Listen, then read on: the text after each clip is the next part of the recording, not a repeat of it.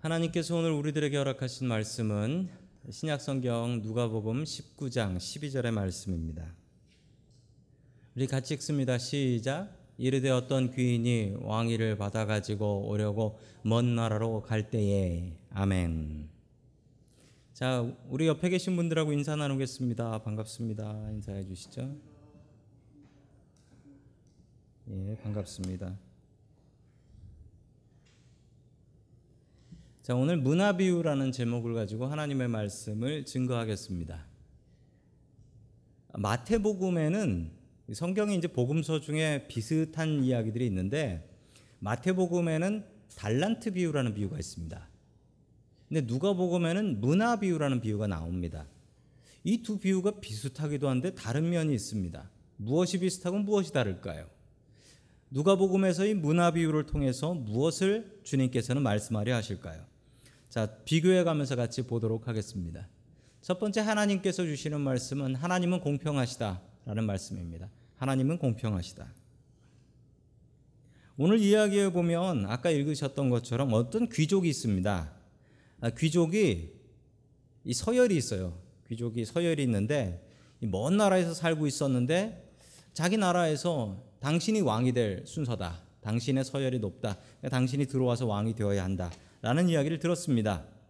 그리고 그 나라에 가서 왕이 되기 위해서 그 나라로 떠나게 된 것이죠. 문제가 있습니다.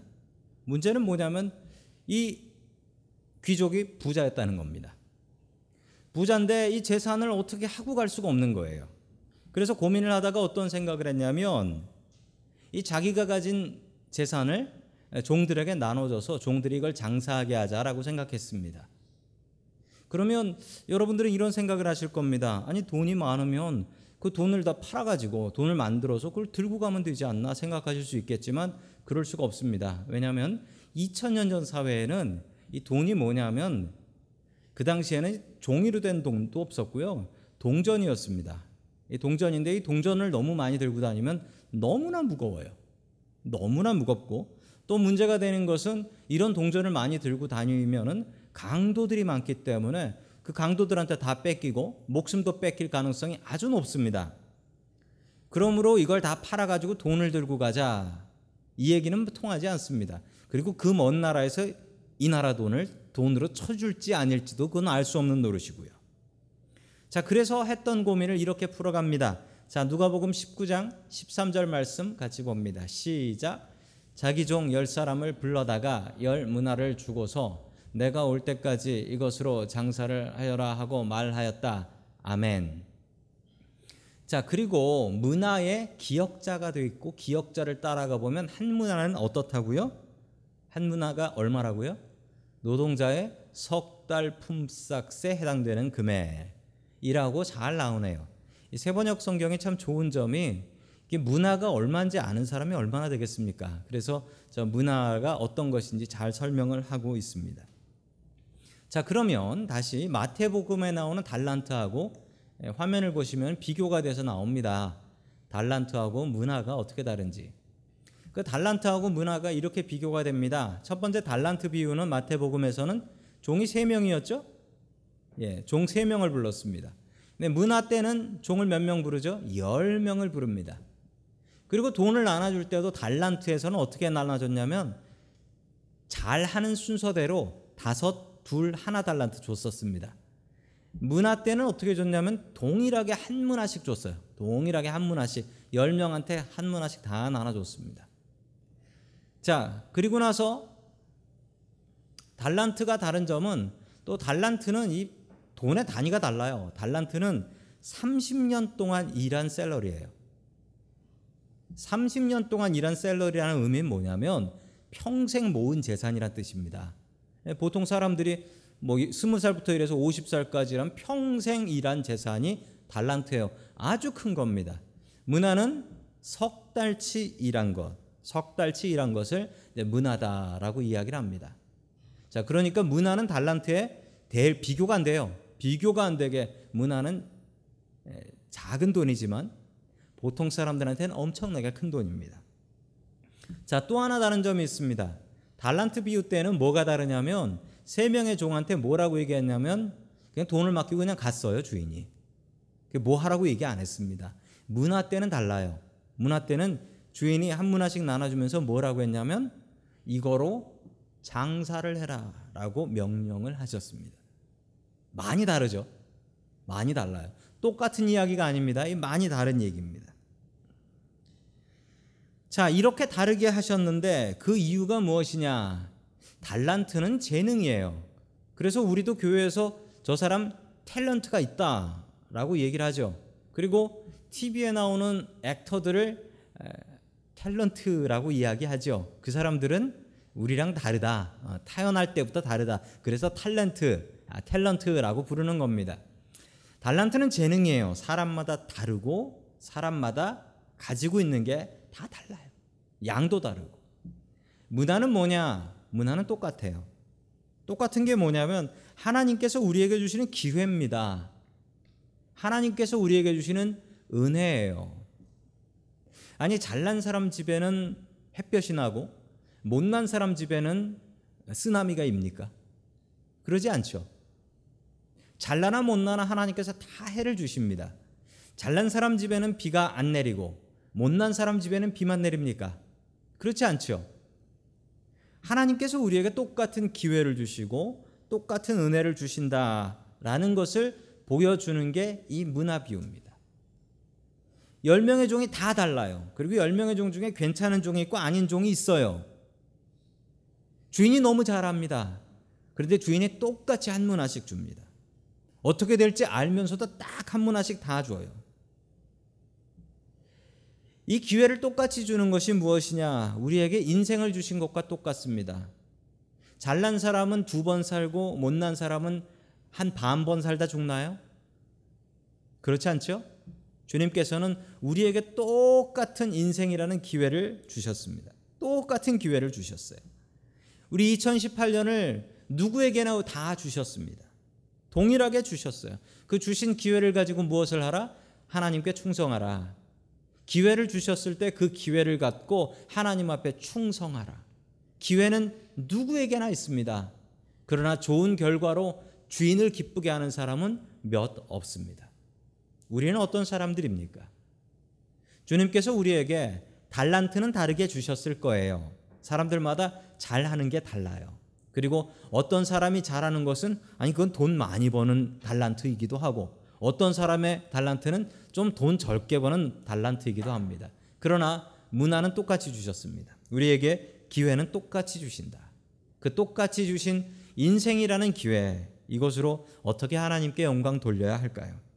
우리에게 주신 인생이라는 기회, 삶이라는 기회를 통하여 오직 주님께 영광 돌리고 주인께 칭찬받는 그런 저와 여러분들 될 수 있기를 주님의 이름으로 간절히 축원합니다. 아멘.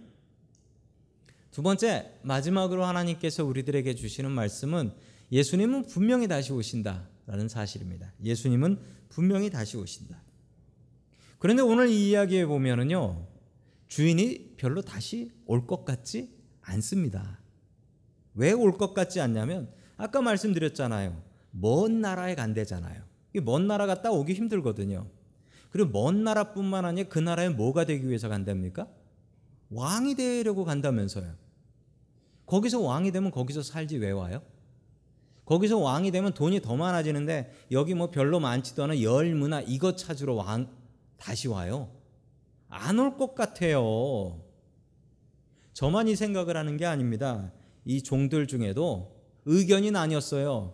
종들 중에도 그래 주인이 오신다고 했으니 저 주인은 말을 지킨다. 올 거야 분명히. 라고 생각하는 종이 있었는 반면 야 거기 가서 왕이 되면 오겠냐 안 온다 이건 그냥 내 돈인 거다 이런 생각하는 종도 있었다라는 사실입니다. 우리 주님께서 오시는 것도 마찬가지입니다. 우리가 주님 오시는 것을 기다리고 기뻐하며 준비하고 있습니까? 곰곰이 마음에 손을 얹어 놓고 생각해 보십시오. 나 오늘 주님 오실 거 기대하고 기다리면서 있었나? 준비하면서 있었나? 내가 기다리든 안 기다리든 주님은 언젠가는 오십니다. 우리가 주인을 온전히 기다리는 마음이 있어야 합니다. 자, 우리 계속해서 누가복음 19장 4절 말씀 같이 봅니다. 시작. 그런데 그 시민들이 그를 미워함으로 그 나라로 사절을 뒤따라 보내서 우리는 이 사람이 우리의 왕이 되는 것을 원하지 않습니다 하고 말하게 하였다. 아멘. 자, 이게 무슨 말씀이냐면 그 왕이 될 그 나라의 시민들이 이 귀족을 미워했다는 거예요. 그래서 사람을 보내 가지고 이 사람은 우리의 왕이 되지 않았으면 좋겠습니다. 뭐 이렇게 얘기를 했다라는 사실입니다. 자, 이 얘기를 보면서 갑자기 누가 생각나야 되는데 바로 이 귀족이 이 주인이 예수님이라는 사실이에요. 자기의 백성들이 자기를 미워해서 이 사람이 우리의 왕 되는 걸 원하지 않습니다라고 말한 게 무엇이죠? 바로 예수님께서 말씀하시지만 자신의 이야기입니다. 자신의 이야기예요. 백성들의 왕으로 오셨지만 백성들이 나는 저 사람이 왕이 되는 걸 원치 않아요. 십자가에 못을 박으시오. 라고 해서 못을 박아서 십자가에서 죽이지 않았습니까? 바로 이 귀족은 예수님 자신을 이야기하고 있는 것입니다. 자, 끝내 왕이 되었습니다. 그리고 다시 돌아오셨습니다. 자, 15절 말씀 계속해서 봅니다. 시작. 그러나 그 귀족은 왕위를 받아 가지고 돌아와서 은화를 맡긴 종들을 불러오게 하여 얼마를 벌었는지 알아보고자 하였다. 아멘. 주인이 돌아왔습니다. 세상에 안 올 줄 알았는데 주인이 돌아와 버렸어요. 게다가 왕까지 되어 가지고 주인이 돌아왔습니다. 종을 불렀어요. 그리고 전에 맡겼던 한 문화 어떻게 했는지 세물해 보자라고 하며 불렀습니다. 자, 16절과 17절 같이 봅니다. 시작. 첫째 종이 와서 말하였다. 주인님, 나는 주인의 한 문화로 열 문화를 벌었습니다. 주인이 그에게 말하였다. 착한 종아, 잘했다. 내가 아주 작은 일에 신실하였으니 열 고울을 다스리는 권세를 차지하여라. 아멘. 첫 번째 종은 한 문화를 받아서 장사를 잘해서 야 진짜 잘했습니다. 열 배를 열 문화를 만들었어요. 그러자 이 주인은 이 종에게 어떻게 칭찬을 했습니까? 내가 작은 일에 충성했으니까 열 고울을 다스리게 하겠다라는 겁니다. 자, 아까 마태복음에 나온 달란트 비유하고 다르네요. 달란트 비유는 어땠습니까? 달란트 비유는 다섯 달란트나 두 달란트나 똑같은 말로 한 글자도 안 틀리게 칭찬을 했어요. 그런데 이 누가복음의 문화 비유에서는 칭찬을 다르게 합니다. 어, 열, 열 문화? 그러면 너는 열 도시를 다스리는 권세를 주겠다. 라고 이야기하는 것이죠. 그 다음에 두 번째 종은 나와서 이야기합니다. 저는 한 문화로 다섯 문화를 만들었습니다. 그랬더니 주인이 어 그럼 너는 다섯 고을을 다스릴 수 있는 권세를 주겠다라고 얘기합니다. 세 번째 종이 나옵니다. 세 번째 종이 마지막이에요. 아, 열 번째 종 왜 안 나오냐고 물어보지 마세요. 예, 이 셋만 딱 나옵니다. 세 번째 종이 나오는데 세 번째 종한테는 넌 어떻게 했냐라고 했더니 저는 한 문화를 받아서 그냥 수건에 잘 쌓아둬 가지고 여기 있습니다 한 문화. 그랬더니 그 한 문화 뺏겨 가지고 다른 사람 줘버렸다라는 얘기입니다. 왜 그러냐면 분명히 장사하라고 명령을 했습니다. 장사하라고 명령했는데 이 명령을 어긴 거예요. 만약에 장사를 하다가 손해를 봤으면 어땠을까요? 주인이 뭐라 하지 않았을 것 같아요. 너도 수고했다. 아마 그랬을 것 같아요. 그런데 장사를 하지 않고 그냥 수건에 싸가지고 가져오니까 너는 내가 시킨 걸 안 했어. 장사를 하면 돈을 벌 수도 있고요. 장사를 하면은 돈을 잃을 수도 있어요. 그런데 이 종은 명령을 어겼기 때문입니다. 마찬가지입니다. 주님께서 우리에게 기회를 주셨습니다. 이 기회를 가지고 잘해서 주님께 큰 영광 돌릴 수도 있고 그러지 않을 수도 있어요. 그런데 안 쓰고 있는 것은 명령을 지키지 않은 것이다. 결과를 따지지 않고 주님께서는 그 명령에 날을 보십니다. 자, 계속해서 21절 보겠습니다. 21절입니다. 시작. 주인님은 야무진 분이라서 맡기지 않은 것을 찾아가시고 심지 않은 것을 거두심으로 나는 주인님을 무서워하여 이렇게 하였습니다. 아멘. 주인님을 비난합니다. 뭐라고 비난합니까? 주인님은 야무진 분입니다. 라고 이야기를 했, 지만 그 뒤에 얘기를 보면 맡기지 않고서 찾아간대. 이 나쁜 사람인 거잖아요. 맡기지도 않고 내가 맡긴 거 내놔. 그리고 가, 뺏어간다는 거예요. 심지도 않아 놓고선 어, 이거 내가 심은 거야라고 싹 쓸어 간다는 거예요. 아주 나쁜 주인이라는 거죠. 주인을 욕하고 있습니다. 이 종은 심지도 않고 거둔다고 주인을 욕하고 있습니다. 세상에 그렇습니까? 여기 계신 성도 여러분들 곰곰이 생각해 보십시오. 우리가 태어날 때, 우리가 태어날 때 무엇을 가지고 태어났습니까? 우리가 태어날 때 무엇을 가지고 태어났습니까? 아무것도 없이 태어나지 않습니까? 그런데 우리가 지금 무엇이라도 갖고 있는 그것은 하나님께서 주신 복이 아닌가요? 복이 아니라고 생각하시는 분도 있습니다. 그런 분들의 공통적인 특징은 나보다 부자 잘난 사람을 보시는 분들이에요. 그런 분들은 불평이 더 많습니다. 저 사람은 더 좋은 것이 있는데 왜 나한테는 없는가? 그렇지 않습니다. 우리가 얼마나 복받은 사람들이냐면 우리가 지금 미국에 살고 있지 않습니까? 미국에 사는 게 쉬운 일입니까? 미국에 사는 게 쉬운 일인가요? 미국에 살아도 미국에서 부자로 사는 것하고 가난하게 사는 건 달라요. 얘기하실 분도 계실 줄 압니다. 그런데 화면 보시면 생각이 달라지실걸요? 저분들이 누구냐면 캐러반입니다. 지금 미국을 향해서 계속 북진에 올라오고 있는 캐러반들입니다. 건강한 사람들은 걸어서 올라오고 있고 건강하지 않은 사람들은 저 트럭 차에 타고 저 차에서 옵니다. 저 트럭이 밤에도 가는데 밤에도 가다가 저 트럭에서 졸다 떨어져서 두 명은 이미 하늘나라에 갔습니다. 저 사람들이 지금 국경까지 온다 그러고 국경에는 지금 어, 미국 군인들이 파견돼서 국경을 막겠다라고 합니다. 저 사람들이 왜 미국으로 오려고 하는 걸까요? 저 사람들이 미국에 와서 영주권 받고 시민권 받고 살겠다 그렇게 오는 분들도 계실지 모릅니다. 그런데 저분들의 꿈은 어, 불법이라도 미국에 들어와서 제발 살게만 해주세요. 내 나라에선 먹고 살 수 없고 내 나라에선 어, 갱들이 살인을 해서 도무지 살 수가 없어서 차라리 미국에 가서 잡혀 죽는 한이 있더라도 우린 미국 갈 겁니다. 라는 사정을 갖고 올라오고 있는 사람들입니다.